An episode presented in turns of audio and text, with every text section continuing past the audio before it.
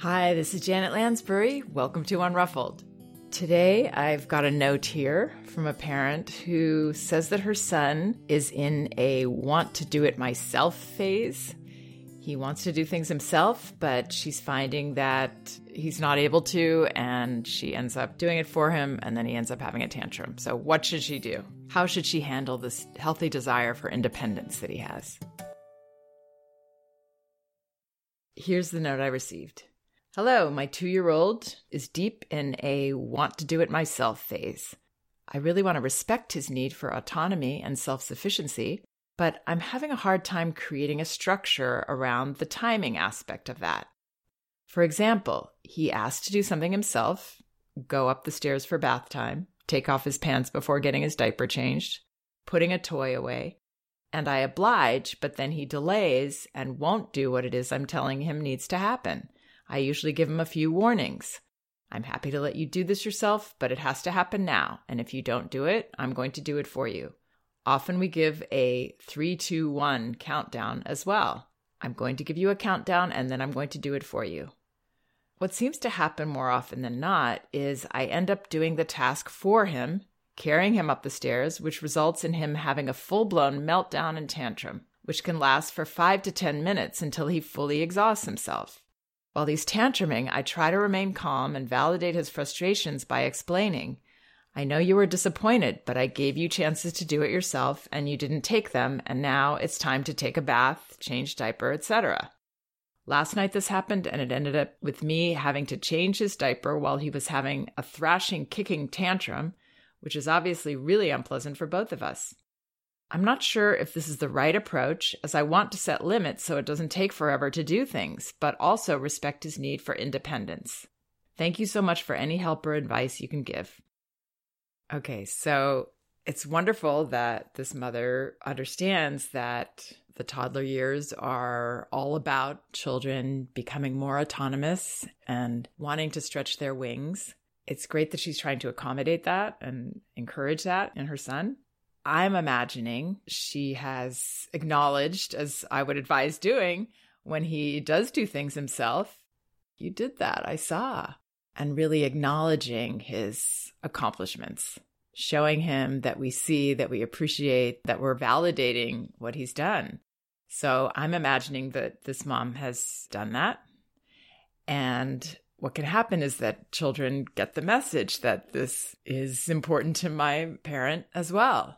Not only do I like to do it myself, but my parent is praising me for that.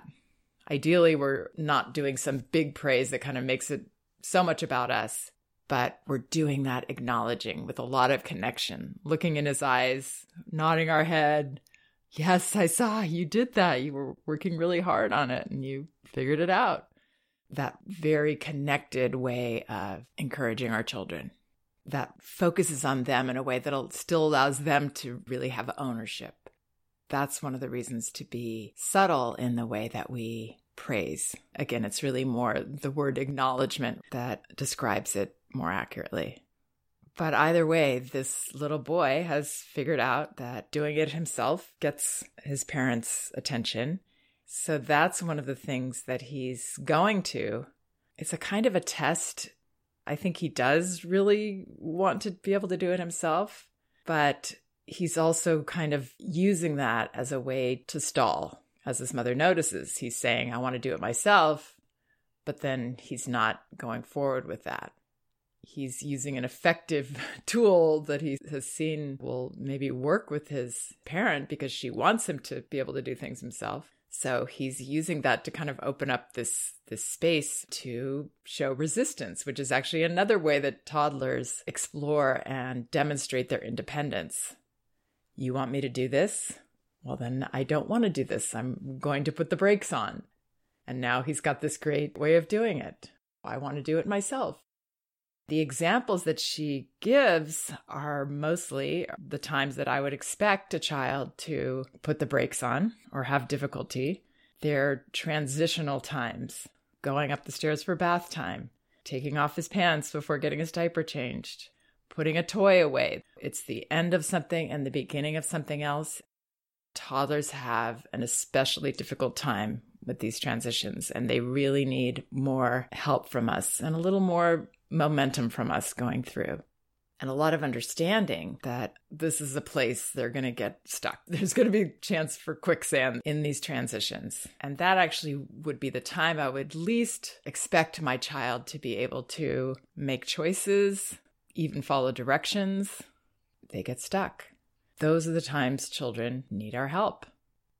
So understanding that going into this, and then when he does say, I want to do it himself, you could still honor that, but honor that with a lot of awareness that there's a very good chance he's actually going to stall after he says that. I'm going to need to move him through. And I wouldn't wait too long. As soon as you see that bit of stalling start, pick up the thread right there. Let's say going upstairs for bath time. I want to do it myself. Okay, I'd love you to. Uh, you know what? I'm getting the feeling you need a little helping hand. And then you might give the choice, do you want to hold hands or should I pick you up? And then he says no, or he says, I want to hold hands, but then he's not taking your hand. Then I would jump to, okay, looks like you want me to pick you up. I wouldn't leave big gaps there. I would come into this with awareness that my child will probably have difficulty with these times and needs that extra help. What I wouldn't do is create distance, which I'm sure this mother doesn't mean to do, but by saying, okay, if you don't do it, I'm going to do it for you. Without meaning to, she's she's challenging him there, which is actually creating distance instead of pulling him close as her little baby bear that needs help during these times. The countdown. I actually would never do countdowns. I'm not a fan of anything like that. I don't even like timers very much because it's like, now I'm going to call out these rules or I'm going to bring these numbers into it. It's pulling us apart instead of bringing us together, getting between us and our child. Instead of seeing this guy where he is, he's not somebody that needs the right negotiation to convince him and explain how much he needs to do what he's doing and how if he doesn't, then I'm going to have to pick him up. He's not in a cerebral, let me figure this out and make sense of things place. He's in a little guy, little baby toddler guy, lost. I'm in between and I'm falling and I'm getting stuck place. He just needs help. He needs our arms around him, figuratively or sometimes literally, and to carry him through, figuratively, sometimes literally. Take his hand. Carry him up the stairs right away with love, with an expectation that this is part of our job to walk him through these transitions. By doing that, she can avoid all this wasted energy, all this energy she's putting into, okay, if you don't do this, then I'm going to do that. And three, two, one. And I'm sure it doesn't feel good to this mom. And it doesn't really feel good to her child either. When we're treating our child like we're bargaining with them across the, the table, or that we're kind of, you know, annoyed with them. We're not happy with what they're doing, and that comes through. You know, I want to relieve parents of doing all that work that that really, more often than not, as this mother's noticing, leads to full-blown tantrum. Now we're angry because we've put so much energy into trying to make this work for him and trying to get him to do the things that he really needed us just to help him carry him through. So the want to do it myself is wonderful when he's rested and in, in his best form. But in these times, it's going to be a recipe for failure trying to do it himself. So give him that little window and notice right away. Mm, nope. It's not going to work. And don't try to talk him into making it work. It's it's a losing battle. And sometimes children do go into a tantrum, especially at the end of the day when we have to do these things, when we have to help them through the diaper change and getting out of the bathtub, when it's so cozy just to be in there and you just want to stay in there till you turn into a prune. And I mean, I feel like that too. I don't want to get out of the shower. And children this age are so much more sensitive and inclined to resist these transitions, especially when they're tired. So expect a tantrum. And if you come into this early with confident momentum, and that's one of the posts that I recommend most to parents, it's called Confident Momentum. Maybe we feel like we need to give our child more time and more chances and more opportunities to do it themselves. But we can't treat transition times and bedtime rituals as we would their playtime when they're solving problems that they're initiating, or even when they're they're getting dressed and it's not a rushed time. They're trying to do their button and they really want to do it themselves. Even then, we may end up doing something minimal to help them get over the hump. You know, I'll hold the buttonhole open for you while you try to put that button through. There's usually a way that we can participate that still allows them to do something themselves, but helps them to be successful at it. So doing it themselves when it's about caregiving and transitions is also a time for connection. It's not me waiting here for you and standing away from you. It's supporting you. It's participating with you, but wanting you to be able to participate as much as you're able. And then when there is a tantrum, this mother says, I try to remain calm and validate his frustrations. Wonderful. But then she says, by explaining, I know you're disappointed, but I gave you chances to do it yourself. So that's not really as validating as this mother wants to be. That is more explaining and kind of telling him uh, how he messed up. I know she doesn't mean it that way. I'm sure she doesn't mean it that way. But I know you're disappointed, but I gave you chances to do it yourself and you didn't take them. And now it's time to take a bath. It's like going over all his impulsive behavior and saying, see, you really blew it and, and you should have listened to me and all this. Well, he couldn't listen and he couldn't do it right then. He just couldn't do it.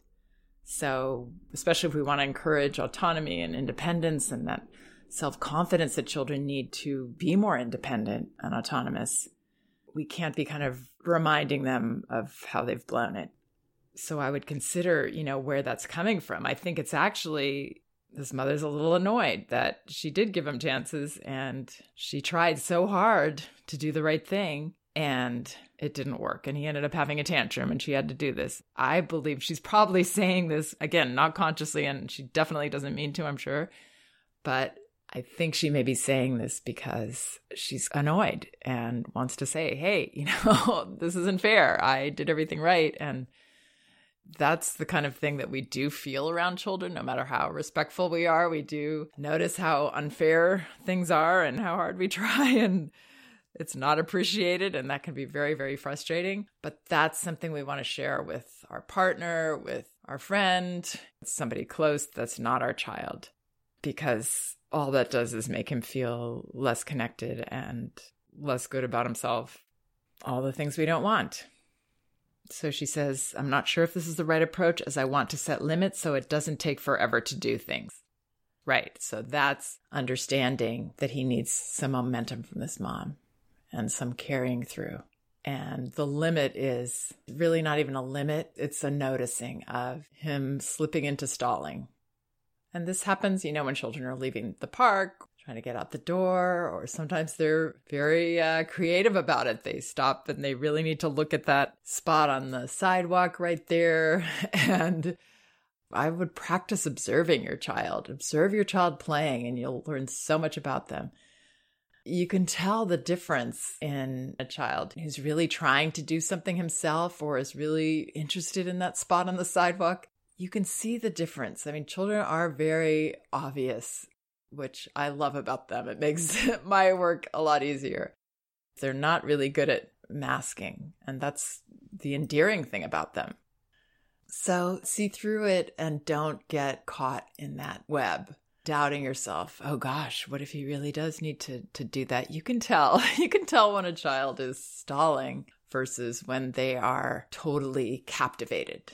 And then they're captivated with their whole body. You can see that.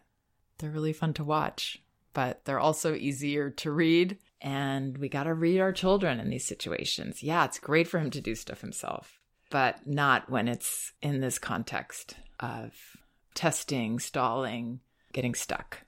Help him get unstuck. That's respecting his needs at this age. And that will bond you. Every time we do this, you know, even if it's with a tantrumy guy, they feel that love and care for them when we're not angry, when we're not annoyed, when we're not impatient, because we bought into their wonderful little schemes, stalling schemes. So I hope that helps. please check out some of my other podcasts on my website. They're all indexed by subject and category, so you should be able to find whatever topic you're interested in. And remember, I have books on audio, Elevating Childcare and No Bad Kids, Toddler Discipline Without Shame. You can also get them in paperback at Amazon and an ebook at Amazon, Barnes and Noble, and apple dot com. Thanks for listening. We can do this.